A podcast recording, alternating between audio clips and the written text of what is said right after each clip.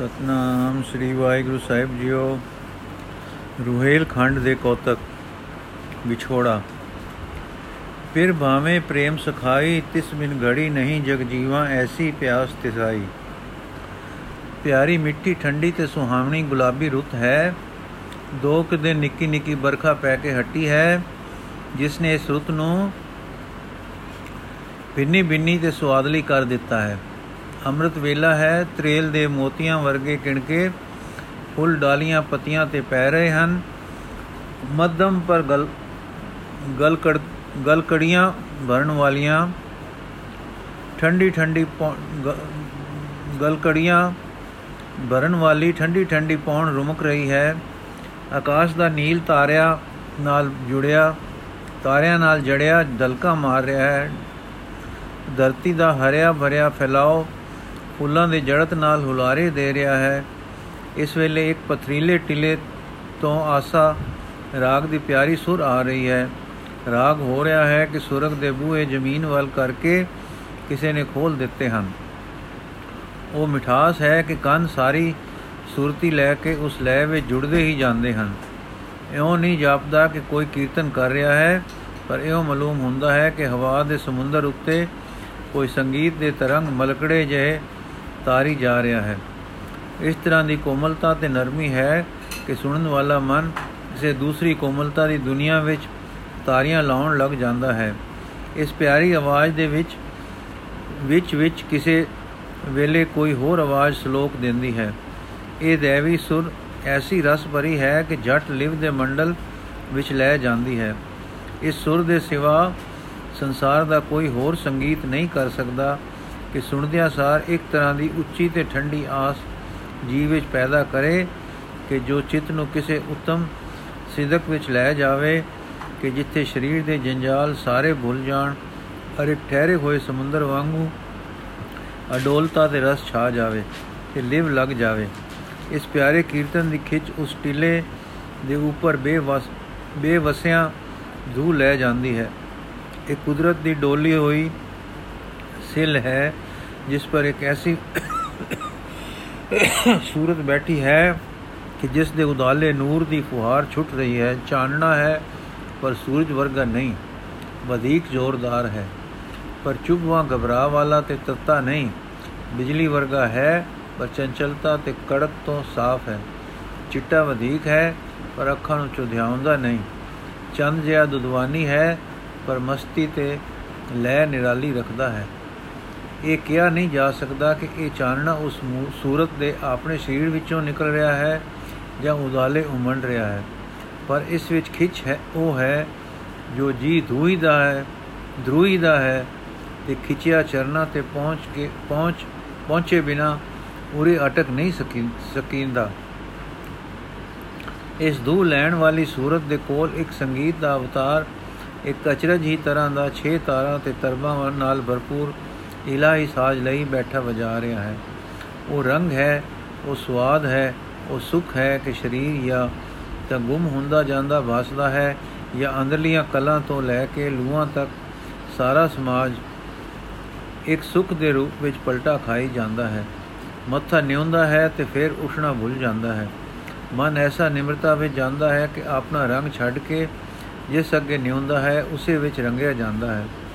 ਜਿਸ ਤਰ੍ਹਾਂ ਗੁਲਾਬ ਦੇ ਲਾਗੇ ਪਿਆ ਬਲੌਰ ਗੁਲਾਬੀ ਹੋ ਜਾਂਦਾ ਹੈ, ਇਸ ਦਰਸ਼ਨ, ਇਸ ਪਿਆਰੇ ਦਰਸ਼ਨ, ਇਸ ਇਲਾਹੀ ਦਰਸ਼ਨ ਦਾ ਉਹ ਝਲਕਾ ਹੈ ਕਿ ਅੱਖਾਂ ਮਧੂ ਭਰੀਆਂ ਹੋ ਕੇ ਪਹਿਲੇ ਰਸੀਲੀਆਂ ਹੋ ਜਾਂਦੀਆਂ ਹਨ, ਫਿਰ ਰਸ ਦਾ ਉਹ ਜ਼ੋਰ ਵੱਜਦਾ ਹੈ, ਵੱਧਦਾ ਹੈ ਕਿ ਛਪਰਾਂ ਤੱਕ ਬਾਰੇ ਹੋ ਜਾਂਦੇ ਹਨ। ਫਿਰ ਰਸ ਨਾਲ ਬਾਰੇ ਨੈਣਾ ਨੂੰ ਅਧਮੀਟੇ ਕਰਕੇ ਪੁਤਲੀਆਂ ਨੂੰ ਉਲਟੇਵੇਂ ਵੇਗ ਨਾਲ ਉੱਪਰ ਚਾੜਦਾ ਹੈ। ਯੋ ਰਸ ਭਰੇ ਕਮਲ ਨੈਣ ਰਸ ਦੀ ਬਹੁਲਤਾ ਨਾਲ ਮਾਨੋ ਉਲਟਦੇ ਹਨ ਤੇ ਉਲਟਦੇ ਹੀ ਬਾਹਰ ਵੱਲੋਂ ਮਿਟ ਜਾਂਦੇ ਹਨ। ਮਿਟਿਆਂ ਦਾ ਚਾਨਣਾ ਜੋ ਬਾਹਰ ਦੇ ਸੋਹਣਕ ਵਿੱਚ ਲੱਗ ਕੇ ਬਾਹਰ ਦਰਸ਼ਨ ਕਰਦਾ ਸੀ, ਹੁਣ ਅੰਦਰ ਦੀ ਸੁੰਦਰਤਾ ਦੇ ਕਿਣਕੇ ਨੁਕਤੇ ਜਾਂ ਕੇਂਦਰ ਉੱਤੇ ਜਾ ਕੇ ਐਸਾ ਟਿਕਦਾ ਹੈ ਕਿ ਫਿਰ ਰਸ ਹੀ ਰਸ ਰਹਿ ਜਾਂਦਾ ਹੈ ਤੇ ਅਜਾਣੇ ਹੀ ਕਿਸੇ ਮਹਾਰਸ ਦੇ ਸਾਗਰ ਦੀ ਸਰਨ ਵਿੱਚ ਮਹਾਰਸੀਆ ਹੋ ਗੁੰਮਦਾ ਜਾਂਦਾ ਹੈ। ਉਸ ਰਸ ਉਹ ਰਸ ਜੋ ਧੁਰ ਅੰਦਰ ਤੱਕ ਅਸਰ ਕਰੇ, ਸਮੇਂ ਦਾ ਪਤਾ ਨਹੀਂ ਲੱਗਣ ਦਿੰਦਾ ਤੇ ਥੋ ਨਹੀਂ ਬਣ ਰਹਿਣ ਦਿੰਦਾ ਕਿ ਕਿਸ ਥਾਂ ਬੈਠੇ ਹਾਂ, ਬੈਠੇ ਸਾਂ ਤੇ ਕਿੱਥੇ ਹਾਂ ਤੇ ਪਤਾ ਨਹੀਂ ਪੈਣ ਦਿੰਦਾ ਕਿ ਕੀ ਕੀ ਕਾਰਨ ਤੇ ਕੋਤਕ ਵਰਤ ਗਏ ਹਨ। ਜੇ ਕਿਤੇ ਮਹਾਰਸ ਆ ਜਾਵੇ ਤੇ ਕਾਲ ਦੀ ਗਤੀ ਤੇ ਦੇਸ਼ ਥਾਂ ਦਾ ਥੋ ਥਿੱਤਾ ਤੇ ਕਾਰਨ ਵਰਤੋਂ ਹੋਣੀ ਦਾ ਅਨੁਮਾਨ ਕਦ ਲੱਗਣ ਦਿੰਦਾ ਹੈ? ਸੂਰਜ ਨੇ ਹੁਣ ਪੂਰਬ ਵੱਲੋਂ ਧਰਤੀ ਦੇ ਨਾਲ ਮਿਲਵੀਂ ਸੇਧ ਦੀਆਂ ਅਨਕੂਲ ਲਾਸਾਂ ਛੜੀਆਂ ਇਹ ਕਿਰਨਾਂ ਕਿਹੀਆਂ ਪਿਆਰੀਆਂ ਹਨ, ਜਿਸ ਨੂਰ ਦੀ ਟਿੱਕੀ ਵਿੱਚੋਂ ਨਿਕਲਦੀਆਂ ਹਨ। ਕੈਸੀ ਪਿਆਰੀ ਲੱਗਦੀ ਹੈ। ਇੱਕ ਵਾਰ ਤੱਕ ਲਿਆ ਸਾਰੇ ਸਰੀਰ ਵਿੱਚੋਂ ਖੁਸ਼ੀ ਦੀ ਲਹਿਰ ਨਿਕਲਦੀ ਹੈ। ਦੋ ਪਲ ਖੜੋ ਰਿਆ ਇਉਂ ਜਾਪਦਾ ਹੈ ਕਿ ਇਸ ਤੇਜ ਦੇ ਸਮੁੰਦਰ ਵਿੱਚ ਇਸ਼ਨਾਨ ਹੋ ਕੇ ਜੀ ਹੌਲਾ ਫੁੱਲ ਹੋ ਗਿਆ ਹੈ। ਉਧਰ ਸੂਰਜ ਕਿਰਨਾਂ ਛੱਡਦਾ ਹੈ, ਇਧਰ ਉੱਚ ਸੰਗੀਤ ਸਮਾਪਤ ਹੋ ਜਾਂਦਾ ਹੈ। ਇਤਨਾ ਕਾਲ ਉਹਨਾਂ ਦੋਹਾਂ ਦੇਵੀ ਸੁਰਤਾਂ ਦਾ ਅਡੋਲ ਬੈਠਿਆਂ ਲੰਘਦਾ ਹੈ। ਤਾਂ ਤੇਜ ਮੈਂ ਸਰੂਪ ਵਾਲੇ ਨੇਤਰ ਖੁੱਲ ਕੇ ਨਿਰੰਕਾਰ ਨਿਰੰਕਾਰ ਦਾ ਸ਼ਬਦ ਐਸੀ ਅਚਰਜ ਲਹਿਰ ਨਾਲ ਆਖਦੇ ਹਨ ਕਿ ਅੱਖਾਂ ਕੋ ਸਾਰਾ ਸੰਸਾਰ ਲੋਪ ਹੋ ਕੇ ਕੇਵਲ ਇੱਕ ਆਨੰਦ ਦਾ ਪ੍ਰਭਾਵ ਹੀ ਰਹਿ ਜਾਂਦਾ ਹੈ। ਇਹਨੇ ਨੂੰ ਆਪ ਕਰਤਾਰ ਕਰਤਾਰ ਦਾ ਵਾਕ ਉਚਾਰਦੇ ਹਨ। ਸਾਰੀ ਸ੍ਰਿਸ਼ਟੀ ਇੱਕ ਅਚਰਜ ਸੁੰਦਰਤਾ ਦੇ ਰੰਗ ਵਿੱਚ ਰੰਗੀ ਹੋਈ ਨਜ਼ਰ ਪੈਣ ਲੱਗ ਜਾਂਦੀ ਹੈ। ਪਲ ਕੁ ਮਗਰੋਂ ਆਪ ਆਖਦੇ ਹਨ, ਭਾਈ ਮਰਦਾਨਾ, ਤੂੰ ਅਸਾਂ ਤੇ ਕੁਝ ਦਿਨ ਲਾਂਬੇ ਹੋ ਰੋ। ਇਹ ਵਾਕ ਸੰਤ ਤਾਂ ਪ੍ਰੇਮ ਨਾਲ ਭਰੇ ਪਰ ਸੁਣਨ ਵਾਲੇ ਨੂੰ ਅਣੀਦਾਰ ਕਟਾਰੀ ਤੋਂ ਤਿੱਖੇ ਹੋ ਲੱਗੇ। ਅੱਖਾਂ ਵਿੱਚੋਂ ਜਲਧਾਰਾ ਵਹਿ ਰਹੀ, ਵਹਿ ਤੁਰੀ ਤੇ ਹੰਝੂ ਕੇਰ ਕੇ ਆਖਣ ਲੱਗਾ हे ਜੋਤ ਨਿਰੰਜਨੀ, ਮੈਂ ਮੂੜ ਤੋਂ ਭੁੱਲਾ, ਤੇਰੇ ਘਰ ਦਾ ਮਿਰਾਸੀ ਕਿਸੇ ਗੁਣ ਤੇ ਗੱਲ ਜੋਗਾ ਨਹੀਂ। ਸਦਾ ਤੋਂ ਤੂੰ ਆਪਣਾ ਆਪੇ ਹੀ ਜਾਣਿਆ ਤੇ ਲੜ ਲਾਇਆ, ਆਪੇ ਹੀ ਨਿਵਾਜਿਆ ਤੇ ਨਾਲ ਰੱਖਿਆ, ਮੈਂ ਫੇਰ ਵੀ ਭੁੱਲਾ, ਪਰ ਤੂੰ ਸਦਾ ਬਖਸ਼ਿਆ। ਮੈਂ ਪੈਰ ਪੈਰ ਤੇ ਸਿਰਕ ਦੀ ਪੌੜੀਆਂ ਤਿਲਕਿਆ ਤੇ ਦੁੱਖ ਭੁੱਖ ਦਾ ਮਾਰਿਆ, ਡਡਿਆਇਆ, ਪਰ ਤੂੰ ਸਦਾ ਬਾਹ ਫੜੀ ਤੇ ਲੜਿਆਇਆ।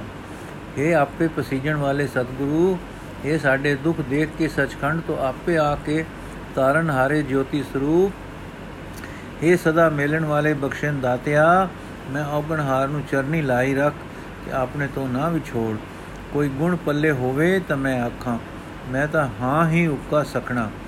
ਏ ਕੱਖੋਂ ਹੋਲਿਆ ਹੋਲਿਆ ਨੂੰ ਮਾਣ ਦੇਣ ਵਾਲਿਆ, ਆਪਣੇ ਚਰਨਾਂ ਦੇ ਵਿਛੋੜੇ ਦਾ ਦਾਗ ਨਾ ਦੇ। ਸਤਿਗੁਰੂ ਨਾਨਕ ਦੇਵ ਮਰਦਾਨਿਆ, ਸੰਸਾਰ ਵਿੱਚ ਸਭ ਤੋਂ ਵੱਡਾ ਦੁੱਖ ਹੀ ਵਿਛੋੜਾ ਹੈ। ਔਰ ਵਿਛੋੜਾ ਹੀ ਸਾਰੇ ਦੁੱਖਾਂ ਦੀ ਮਾਂ ਹੈ। ਸੰਸਾਰ ਸਾਰਾ ਜੇ ਆਪਣੇ ਪਿਆਰੇ ਵਾਹਿਗੁਰੂ ਤੋਂ ਨਾ ਵਿਛੜੇ, ਤਾਂ ਸੰਸਾਰ ਬੇਖੁੰਠ ਹੈ। ਮੈਂ ਜਾਣਦਾ ਹਾਂ ਕਿ ਵਿਛੋੜੇ ਦੀ ਪੀੜ ਤੈਨੂੰ ਦੁੱਖ ਦੇਵੇਗੀ। ਔਰ ਮੈਂ ਤੇਥੋਂ ਜੋ ਮੇਰੇ ਪ੍ਰੀਤਮ ਪਰਮੇਸ਼ਰ ਜੀ ਦੇ ਕੀਰਤਨ ਸੁਣਾਉਂਦਾ ਹੈ, ਨਹੀਂ ਵਿਛੜਿਆ ਲੋੜਦਾ।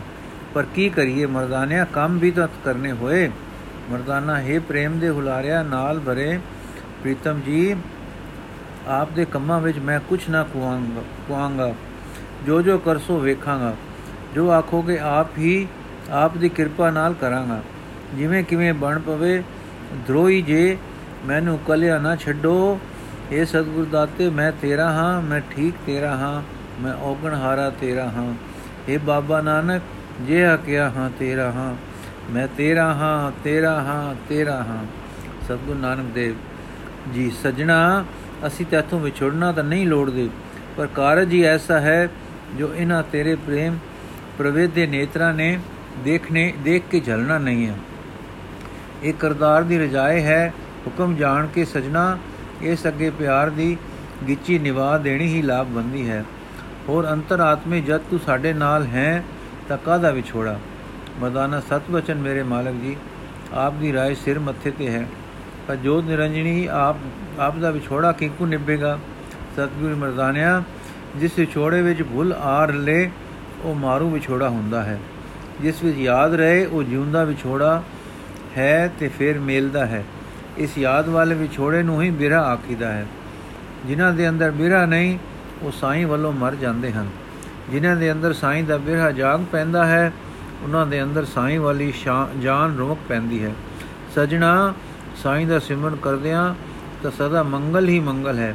ਜਿਤਨਾ ਕਾਲ ਸਾਡਾ ਫੇਰ ਮੇਲਾ ਨਹੀਂ ਹੁੰਦਾ, ਨਿਰੰਕਾਰ ਦਾ ਸਿਮਰਨ ਕਰਦੇ ਰਹਿਣਾ, ਫਿਰ ਉਹ ਮਾਲਕ ਪਾਲਕ ਸਦਾ ਅੰਗ ਸੰਗ ਹੈ ਤੇ ਰਹੇਗਾ।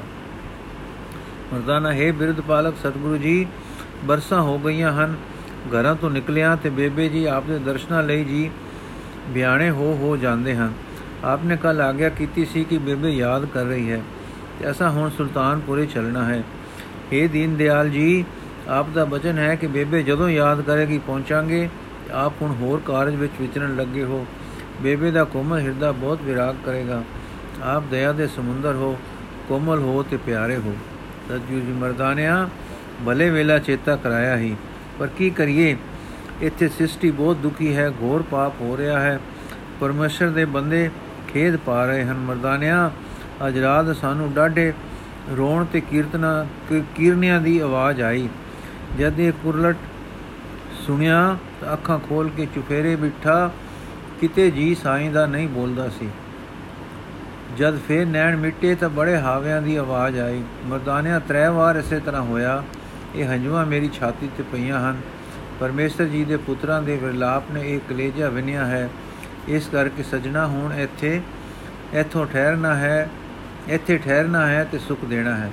ਸੁਖ ਦੇ ਕੇ ਫਿਰ ਬੇਬੇ ਜੀ ਦੇ ਦਰਸ਼ਨ ਕਰਾਂਗੇ। ਮਰਦਾਨਾ, ਹੈ ਦਇਆ ਦੀ ਨਿਧ ਜੀ, ਇਸ ਬਨ ਵਿੱਚ ਤਾਂ ਜੀ ਸਾਈਂ ਦਾ ਨਹੀਂ ਹੈ। ਰੋਣ ਹਾਰਾ ਕੌਣ ਹੈ? ਸਤਗੁਰੂ ਜੀ, ਮਰਦਾਨਿਆਂ ਕਰਤਾਰ ਦੇ ਰੰਗ ਦੇਖ। ਹਰਣਾ ਬਾਜਾਂ ਤੇ ਸਿਕਦਾਰਾਂ ਇਹਨਾਂ ਪੜਿਆ ਨਾਉ। ਫਾਂਦੀ ਲੱਗੀ ਜਾਤ ਫਾਇਨ, ਅੱਗੇ ਨਾ ਹੀ ਥਾਉ। ਇਸ ਤਰ੍ਹਾਂ ਦਾ ਕੋਈ ਕਲੇਸ਼ ਵਰਤ ਰਿਹਾ ਹੈ? ਪਰਮੇਸ਼ਰ ਜੀ ਦੇ ਪਿਆਰੇ ਵਿੱਚ ਪਏ ਖੇਤ ਜਲਦੇ ਹਨ। ਨਾਮੀ ਪੁਰਖ ਦਾ ਖੇਤ ਕਰਤਾਰ ਕਿਵੇਂ ਝੱਲੇ ਮਰਦਾਨਿਆਂ ਤੋਂ ਉਦਰਨਾ ਨਹੀਂ, ਤਕੜੇ ਰਹਿਣਾ, ਇਹ ਅਸੀਂ ਅੱਡ ਨਹੀਂ ਹੋਣ ਲੱਗੇ। ਬੋਰਾ ਕੋ ਵਿਛੋੜਾ ਹੈ ਤੇ ਵਿਛੋੜੇ ਨੂੰ ਮੇਲ ਹੁੰਦਾ ਹੈ। ਮਰਦਾਨਾ ਪਿਆਰ ਦੇ, ਚਸ਼ਮੇ ਦੇ, ਪ੍ਰੇਮ ਦੇ ਸੋਮੇ, ਸਤਿਗੁਰੂ ਜੀ, ਕਿਰਪਾ ਕਰਕੇ ਦੱਸੋ ਕਿ ਦਾਸ ਕਿਤ ਵੱਲ ਤੇ ਕਿਸ ਦਿਨ, ਕਿਸ ਜਗ੍ਹਾ ਆਪ ਦੇ ਇਸ ਪਿਆਰੇ ਦਰਸ਼ਨ ਦੀ ਤਾਂਗ ਕਰਦਾ ਹੋਏ ਉਡੀਕੇ? ਸਤਿਗੁਰੂ ਜੀ, ਮਰਦਾਨਿਆ, ਤੂੰ ਖਸਮੋ ਗੁੱਥਾ ਨਹੀਂ ਹੈ। ਤੇਰੇ ਸਿਰ ਤੇ ਸਤ ਸਰਕਾਰ ਹੈ। ਜਿਤ ਵੱਲ ਤੇਰੇ ਪੈਰ ਲੈ ਜਾਣ ਚਲਿਆ ਜਾਵੀਂ।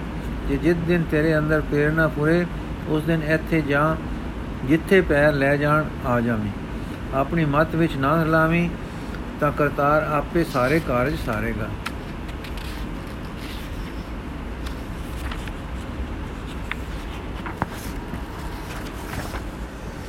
ਮਰਦਾਨਾ, ਸਤ ਬਚਨ ਮਹਾਰਾਜ ਜੀ, ਸਤ ਕਰਤਾਰ ਸਤ ਕਰਤਾਰ ਸਤ ਕਰਤਾਰ। ਮਰਦਾਨਾ, ਕਰਤਾਰ ਕਰਤਾਰ ਦਾਖਦਾ ਚਰਨਾ ਤੇ ਝੁਕਦਾ, ਫੇਰ ਫੇਰ ਮੱਥਾ ਟੇਕਦਾ, ਨੈਣੋਂ ਤੋਂ ਛੇਬਰ ਲਾਉਂਦਾ, ਪਿਛਲੇ ਪੈਰੀ ਮੁਖ ਸਤਗੁਰ ਵੱਲ ਸਨਮੁਖ ਕਰ ਰੱਖ ਕੇ ਇਸ ਟਿੱਬੀ ਜਈ ਤੋਂ ਉਤਰਦਾ, ਕਿਧਰੇ ਬਨਾ ਵਿੱਚ ਲੋਪ ਹੋ ਗਿਆ।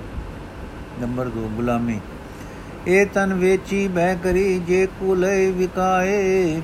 ਨਾਨਕਮ ਨਾ ਵਈ ਜੇ ਤਨ ਨਹੀਂ ਸੱਚਾ ਨਾਮ ਜਦ ਮਰਦਾਨਾ ਗੁੰਮ ਹੋ ਗਿਆ, ਆਕਾਸ਼ ਵਿੱਚ ਬੱਦਲ ਛਾ ਗਏ।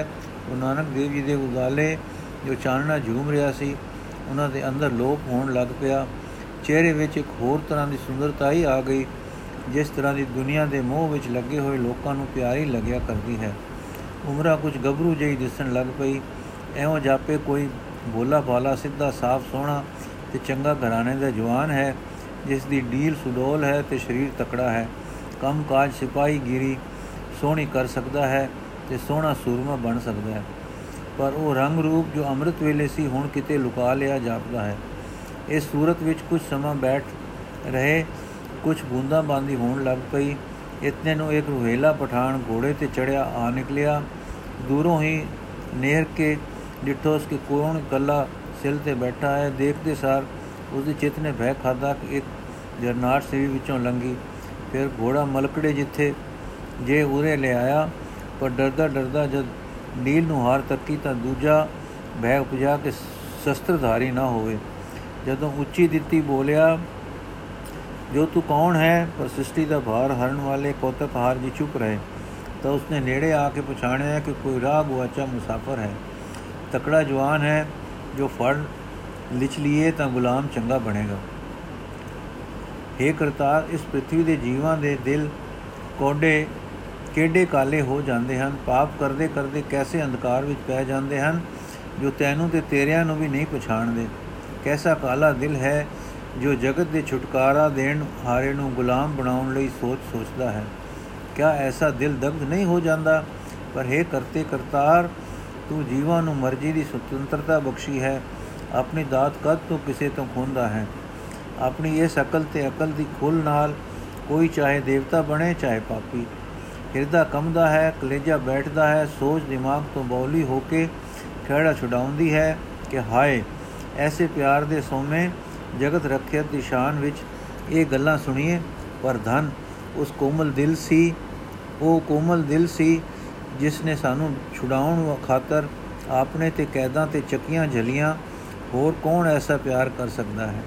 ਉਹ ਦੇਖੋ, ਦੁਸ਼ਟ ਰੋਹੇਲੇ ਨੇ ਘੋੜੇ ਤੋਂ ਉਤਰ ਪਿਆਰ ਪੁੰਜ ਦੀ ਵੀਣੀ ਫੜ ਕੇ ਕਿਹਾ ਕਿ ਮੇਰੇ ਮਗਰ ਟੁਰ, ਤੂੰ ਮੇਰਾ ਗੋਲਾ ਹੋ ਗਿਆ ਹੈ, ਖਬਰਦਾਰ। ਗੋਬਿੰਦ ਰੂਪ ਗੁਰੂ ਨਾਨਕ ਦਾ ਰੰਗ ਨਹੀਂ ਪਲਟਦਾ, ਕੋਈ ਬਦਲੀ ਭਰਵਟਿਆਂ ਤੇ ਨਹੀਂ ਛਾਉਂਦੀ, ਉਸੇ ਜੁੜੇ ਤੇ ਖਿੜੇ ਮੱਥੇ ਟੁਰ ਪੈਂਦੇ ਹਨ। ਪਾਪ ਤੇ ਦੁੱਖ ਦਾ ਕੋਈ ਕੈਦੀ ਜੋਤ ਨਿਰੰਜਨ ਨੂੰ ਮਗਰ ਲਾ ਕੇ ਲੈ ਟੁਰਦਾ ਹੈ ਔਰ ਉਹ ਉਸ ਦੇ ਮਗਰ ਉਸੇ ਤਰ੍ਹਾਂ ਚੁੱਪਚਾਪ ਟੁਰੇ ਜਾ ਰਹੇ ਹਨ, ਜਿਸ ਤਰ੍ਹਾਂ ਅਡੋਲ ਬੈਠੇ ਸਨ।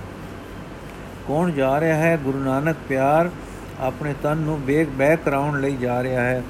ਕੋਤਕ ਹਾਰ ਦੇ ਕੋਤਕ ਕੋਤਕ ਪਾਪੀ ਰੂਹਾਂ ਦੀ ਖਾਤਰ ਪੁੰਨਾਂ ਦਾ ਪੁੰਜ ਪਾਪੀਆਂ ਦੇ ਮਗਰ ਜਾ ਰਿਹਾ ਹੈ।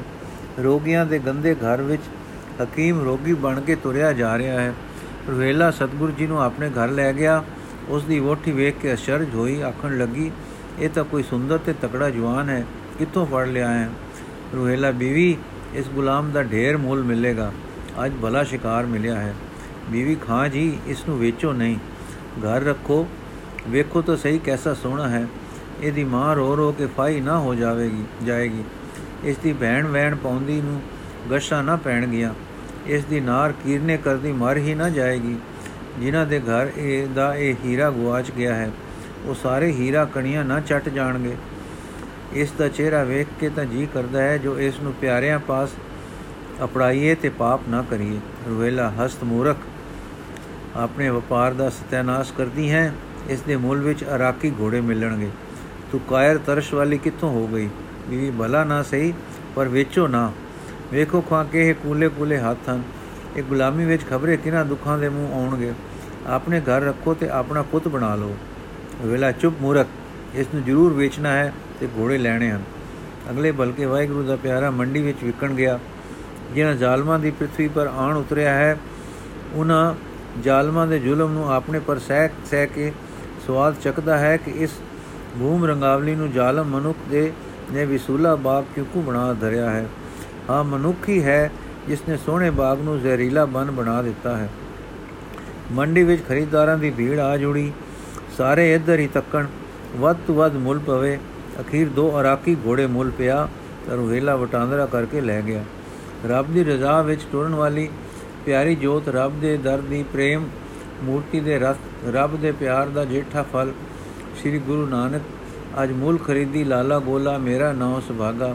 ਸੱਚਮੁੱਚ ਹੀ ਗੋਲਾ ਹੋ ਟੁਰਿਆ ਹੈ ਤੇ ਪਿਆਰੇ ਪ੍ਰੀਤਮ ਵਾਹਿਗੁਰੂ ਨੂੰ ਖੁਸ਼ ਕਰਨ ਲਈ ਆਪ ਵਿਚਾਈ ਨੂੰ ਅੱਖਰ ਅੱਖਰ ਵਰਤ ਕੇ ਦਿਖਾ ਰਿਹਾ ਹੈ। ਕਲੇਜਾ ਥੰਮ ਲੈਣਾ ਸਤਗੁਰੂ ਨਾਨਕ ਵਿਕ ਗਿਆ ਹੈ। ਜਨਮ ਸਾਖੀ ਵਿੱਚ ਉਹ ਲਿਖਿਆ ਹੈ ਔਰ ਰੋਹੇਲਾ ਸ੍ਰੀ ਗੁਰੂ ਜੀ ਨੂੰ ਵੇਚਣ ਵਾਸਤੇ ਲੈ ਗਿਆ ਤੇ ਗੁਰੂ ਨਾਨਕ ਜੀ ਉਹਨਾਂ ਨੂੰ ਤਾਰਨ ਵਾਸਤੇ ਇਸ ਦੇਸ਼ ਵਿੱਚ ਆਏ ਤੇ ਆਪਣੇ ਆਪ ਨੂੰ ਵਿਚਾਵਣ ਵਾਸਤੇ। ਤਾਂ ਉਹ ਰੋਹੇਲਾ ਗੁਰੂ ਜੀ ਨੂੰ ਵੇਚਣ ਨੂੰ ਲੈ ਗਿਆ, ਦੋਏ ਘੋੜੇ ਵਟ ਕੇ ਲੈ ਗਿਆ। ਗੁਰੂ ਨਾਨਕ ਸੁਰਈਏ ਦੇ ਵਿੱਚ ਐਦਾ ਲਿਖਿਆ ਹੈ, ਤੇ ਤਾਰਨ ਹਿਤ, ਕਿਰਪਾ, ਨਿਧਾਨਾ, ਚਲੇ ਬਿਕਨ ਤਬ ਅੰਗ ਸੰਗ ਪਠਾਨਾ, ਏਕ ਮੁਗਲ ਸੋ ਮੇ, ਮੋਲ ਚੁਕਾਵਾ, ਦੋ ਘੋੜੇ ਲੈ ਘਰ ਮੈਂ ਆਵਾ। ਆ ਪਿਆਰਿਓ, ਦੁਖੀਆਂ ਦੇ ਦੁੱਖ ਹਰਨ ਖਾਤਰ ਜੋਤ ਨਿਰੰਜਨੀ ਨੇ ਆਪਣੇ ਆਪ ਨੂੰ ਵਿਚਵਾ ਦਿੱਤਾ ਦਿਜੇ ਆਪਣੇ ਆਪ ਨੂੰ ਵਿਚਵਾ ਦਿੱਤਾ ਜੇ। ਕੌਣ ਸ੍ਰਿਸ਼ਟੀ ਨੂੰ ਇਤਨਾ ਪਿਆਰ ਕਰ ਸਕਦਾ ਹੈ? ਕੌਣ ਹੈ ਜੋ ਦੁਖੀਆਂ ਦੇ ਦੁੱਖ ਦੂਰ ਕਰਨੇ ਲਈ ਆਪ ਬਿਮਾਰੀ ਨੂੰ ਆਪਣੇ ਘਰ ਪਰ ਖਿੱਚਦਾ ਹੈ। ਕੌਣ ਹੈ ਜੋ ਸਾਰਾ ਸੁਤੰਤਰ ਹੋ ਕੇ ਬੰਦੀ ਗਣਾ ਨੂੰ ਸੁਤੰਤਰ ਕਰਨ ਖਾਤਰ ਆਪ ਬੰਦੀ ਵਿੱਚ ਪੈਂਦਾ ਹੈ? ਜੇ ਸਤਿਗੁਰੂ ਨੇ ਦੇ ਇੱਕ ਰੋਮ ਦੇ ਤੁਲ ਕਰੋੜ ਬ੍ਰਹਮੰਡ ਨਹੀਂ ਤੁਲਦਾ, ਉਹ ਸਤਿਗੁਰ ਸ੍ਰਿਸ਼ਟੀ ਦੇ ਪਿਆਰ ਵਿੱਚ ਦੋ ਘੋੜਿਆਂ ਤੋਂ ਵਿਕਦਾ ਹੈ। ਛੁਟਕਾਰਾ। ਪੂਰੇ ਕਾ ਕੀਆ ਸਭ ਕੁਝ ਪੂਰਾ, ਘਟ ਵੱਧ ਕੁਛ ਨਹੀਂ। ਹੁਣ ਸਤਿਗੁਰ ਕੋਤਕਹਾਰ ਜੀ ਆਪਣੇ ਨਵੇਂ ਟਿਕਾਣੇ ਪਹੁੰਚੇ, ਇੱਕ ਤਕੜਾ ਵਲਿਆ ਹੋਇਆ ਘੇਰਾ ਸੀ ਜਿਸ ਦੇ ਵਿੱਚ ਕਈ ਥਾਂ ਫੁਲਵਾੜੀਆਂ ਸਨ ਤੇ ਕਈ ਥਾਂ ਮਕਾਨ ਸਨ। ਇੱਕ ਸੁੰਦਰ ਸਥਾਨ ਮਾਲਕ ਦੇ ਰਹਿਣ ਦਾ ਸੀ। ਜਦੋਂ ਘਰ ਵਿੱਚ ਨਵੇਂ ਆਏ ਗੋਲੇ ਦਾ ਪਤਾ ਲੱਗਾ ਤੇ ਉਸ ਦੇ ਭੋਲਾਪਨ ਅ ਸੁੰਦਰਤਾ ਦੀ ਧੂਮ ਪਈ ਤਾਂ ਮਾਲਕ, ਮਲਕਾ, ਮਾਲਕਾਣੀ ਨੇ ਬੁਲਵਾ ਕੇ ਤੱਕਿਆ ਕਿ ਸੋਹਣਾ ਹੈ। ਤਦ ਵੋਟੀ ਗੱਭਰੂ ਨੇ ਇਹ ਸਲਾਹ ਕੀਤੀ ਕਿ ਸਵੇਰੇ ਵੇਲੇ ਪਾਣੀ ਇਸ਼ਨਾਨ ਵਾਸਤੇ ਲੈਣ ਇਹ ਜਾਇਆ ਕਰੇ, ਹੋਰ ਕੰਮ ਨਾ ਕਰੇ। ਹੈਰਾਨੀ ਦੀ ਇਹ ਗੱਲ ਹੈ ਕਿ ਐਸੇ ਪੱਥਰ ਚਿਤ ਲੋਕਾਂ ਦੇ ਵਿੱਚ ਸਵੇਰੇ ਇਸ਼ਨਾਨ ਦੀ ਕੀ ਲੋੜ ਸੀ? ਪਰ ਕਾਰਨ ਹੋਰ ਵਰਤ ਰਿਹਾ ਸੀ। ਉਸ ਸਮੇਂ ਕਈ ਇੱਕ ਲੋਕ ਜੋ ਫਕੀਰਾਂ ਦੀਆਂ ਗਦੀਆਂ ਤੇ ਸਨ ਸਹਜੇ ਸਾਜੇ ਬੜੇ ਜਰਵਾਣੇ ਹੋ ਗਏ ਸਨ। ਇੱਕ ਪਾਸੇ ਤਾਂ ਇਹਨਾਂ ਨੂੰ ਮੁਰੀਦ ਤੇ ਚੇਲੇ ਚੜਾਵੇ ਲੈ ਕੇ ਮੱਥੇ ਟੇਕਣ ਆਉਂਦੇ ਸਨ। ਦੂਏ ਪਾਸੇ ਗਿਰਦ ਦੇ ਪਿੰਡਾਂ ਗ੍ਰਾਮਾਂ ਤੋਂ ਜੋਰੋਂ ਜੋਰੀ ਮਾਮਲੇ ਉਗਰਦੇ ਸਨ ਤੇ ਤੀਜੇ ਪਾਸੇ ਦੂਤ ਤੇ ਸਵਾਰ ਛੱਡੇ ਰਹਿੰਦੇ ਸਨ। ਜੋ ਸੜਕਾਂ ਤੇ ਰਾਹਾਂ ਤੋਂ ਮਾਲ ਖੋਂਦੇ ਤੇ ਬੰਦੇ ਫੜ ਲਿਆਉਂਦੇ ਸਨ। ਇਸ ਪ੍ਰਕਾਰ ਦੇ ਅਜੀਬ ਨਕਸ਼ੇ ਥਾਂ ਥਾਂ ਦਿਸਦੇ ਸਨ। ਇਹ ਕਾਰਨ ਸੀ ਕਿ ਇਸ ਅਨੋਖੇ ਮਾਲਕ ਨੂੰ ਸਵੇਰੇ ਉੱਠਣ ਇਸ਼ਨਾਨ ਆਦ ਕਰਨ ਦੀ ਲੋੜ ਪੈਂਦੀ ਸੀ, ਤਾਂ ਜੋ ਧਰਮੀ ਹੋਣ ਦਾ ਤਮਾਸ਼ਾ ਬਣਿਆ ਰਹੇ। ਇਸ ਕਾਰਜ ਲਈ ਮੁਲਾਣੇ ਲੋਕ ਮੁਸਲਮਾਨਾਂ ਵਿੱਚ ਤੇ ਵੱਡੀ ਲਈ ਪੰਡਤ ਹਿੰਦੂਆਂ ਵਿੱਚ ਆਪਣਾ ਜਸ ਕਰਦੇ ਸਨ। ਇਹ ਬੜੇ ਭਾਰੇ ਪੀਰ ਤੇ ਕਰਾਮਾਤੀ ਫਕੀਰ ਹਨ। ਇਸ ਕਰਾਮਾਤੀ ਸੂਰਤ ਤੇ ਨਿਭਾ ਲਈ ਸਵੇਰੇ ਜਾਗ ਕੇ ਨਾਉਣ ਦੇ ਕਾਰਜ ਵਿੱਚ ਜਿਸ ਸੇਵਾ ਦੀ ਲੋੜ ਸੀ, ਉਹ ਫਾਈ ਦੀ ਤਾਣੀ ਤਣਨੀ ਗੁਰੂ ਬਾਬੇ ਦੇ ਸਪੁਰਦ ਹੋਈ, ਜਿਸ ਪਰ ਆਪਨੇ ਉਚਾਰਿਆ ਹੈ, ਹਰਣਾ ਬਾਜਾਂ ਤੈ ਸਿਕਦਾਰਾ, ਇਹ ਨਾ ਪੜਿਆ ਨਾਉ ਫਾਂਦੀ ਲੱਗੀ ਜਾਤ ਫਦਾਇਨ ਫਹਾਇਨ, ਅੱਗੇ ਨਹੀਂ ਥਾਉ। ਕੁਦਰਤ ਕਾਦਰ ਦੀ ਕਾਦਰ ਦੇ ਹੁਕਮ ਵਿੱਚ ਹੈ ਮਲਾ ਕੁਦਰਤ ਇਹ ਕਦ ਜਲ ਸਕਦੀ ਸੀ ਕਿ ਕਾਦਰ ਦੀ ਜੋਤ ਵਿੱਚੋਂ ਪ੍ਰਗਟੇ ਜੋਤੀ ਸਰੂਪ ਸ੍ਰੀ ਗੁਰੂ ਨਾਨਕ ਜੀ ਪਾਣੀ ਢੋਂਦੇ ਫਿਰਨ। ਜਿਸ ਹੁਕਮ ਨੇ ਆਕਾਰ ਕੀਤੇ ਤੇ ਸਾਜਣਾ ਸਾਜੀ ਉਸ ਹੁਕਮ ਦੇ ਮੰਡਲ ਦੇ ਵਾਸੀ ਗੁਰੂ ਨਾਨਕ ਜੀ ਪਰ ਕਿਸ ਦਾ ਹੁਕਮ ਚੱਲ ਸਕਦਾ ਸੀ? ਕੁਦਰਤ ਕੁਦਰਤ ਦੇ ਉਸ ਅਟਲ ਸਦਾਚਾਰੀ ਨਿਯਮ ਨੇ ਵੇਖ ਖਾਦਾ ਔਰ ਹੁਕਮ ਹੋ ਗਿਆ ਕਿ ਇਸ ਨਗਰ ਦਾ ਪਾਣੀ ਸੁੱਕ ਜਾਵੇ। ਜਦ ਗੁਰੂ ਬਾਬਾ ਜੀ ਤੜਕੇ ਪਾਣੀ ਲੈਣ ਗਏ ਤਾਂ ਖੂਹ ਦਾ ਪਾਣੀ ਸੁੱਕ ਗਿਆ।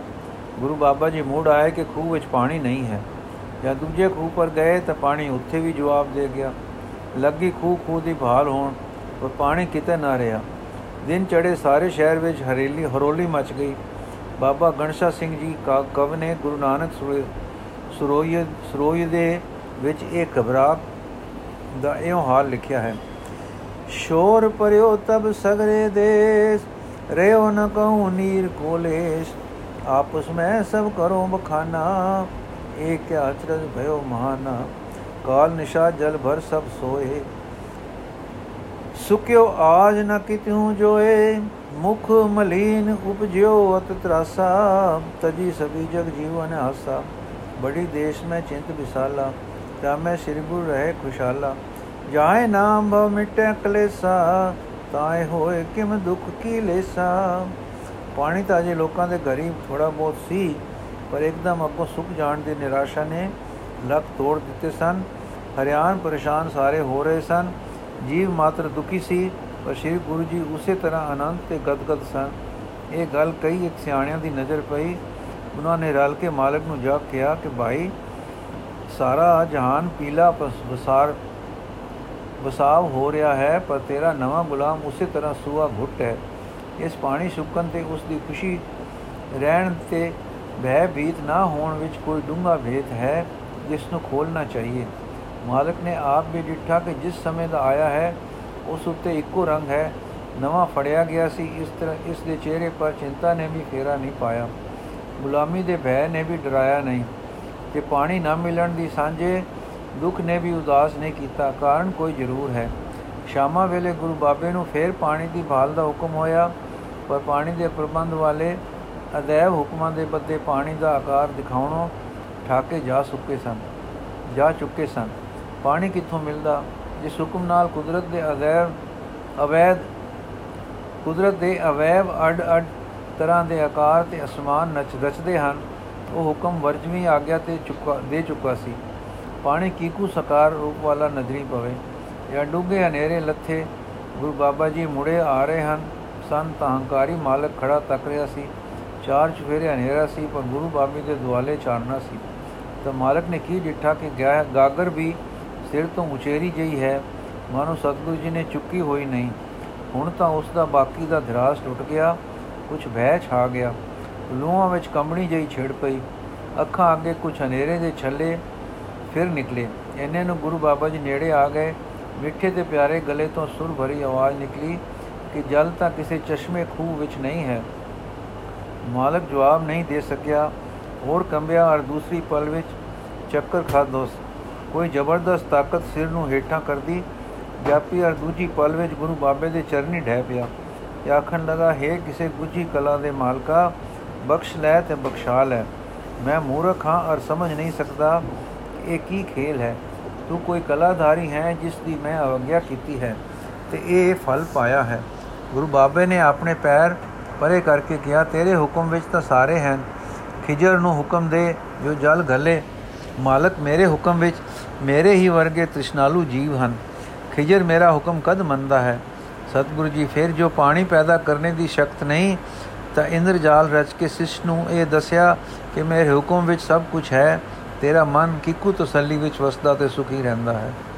ਮਾਲਕ ਸ਼ੈਤਾਨ ਮਲੂਨ ਨੇ ਕੁਝ ਪਰਦਾ ਪਾਈ ਰੱਖਿਆ ਹੈ।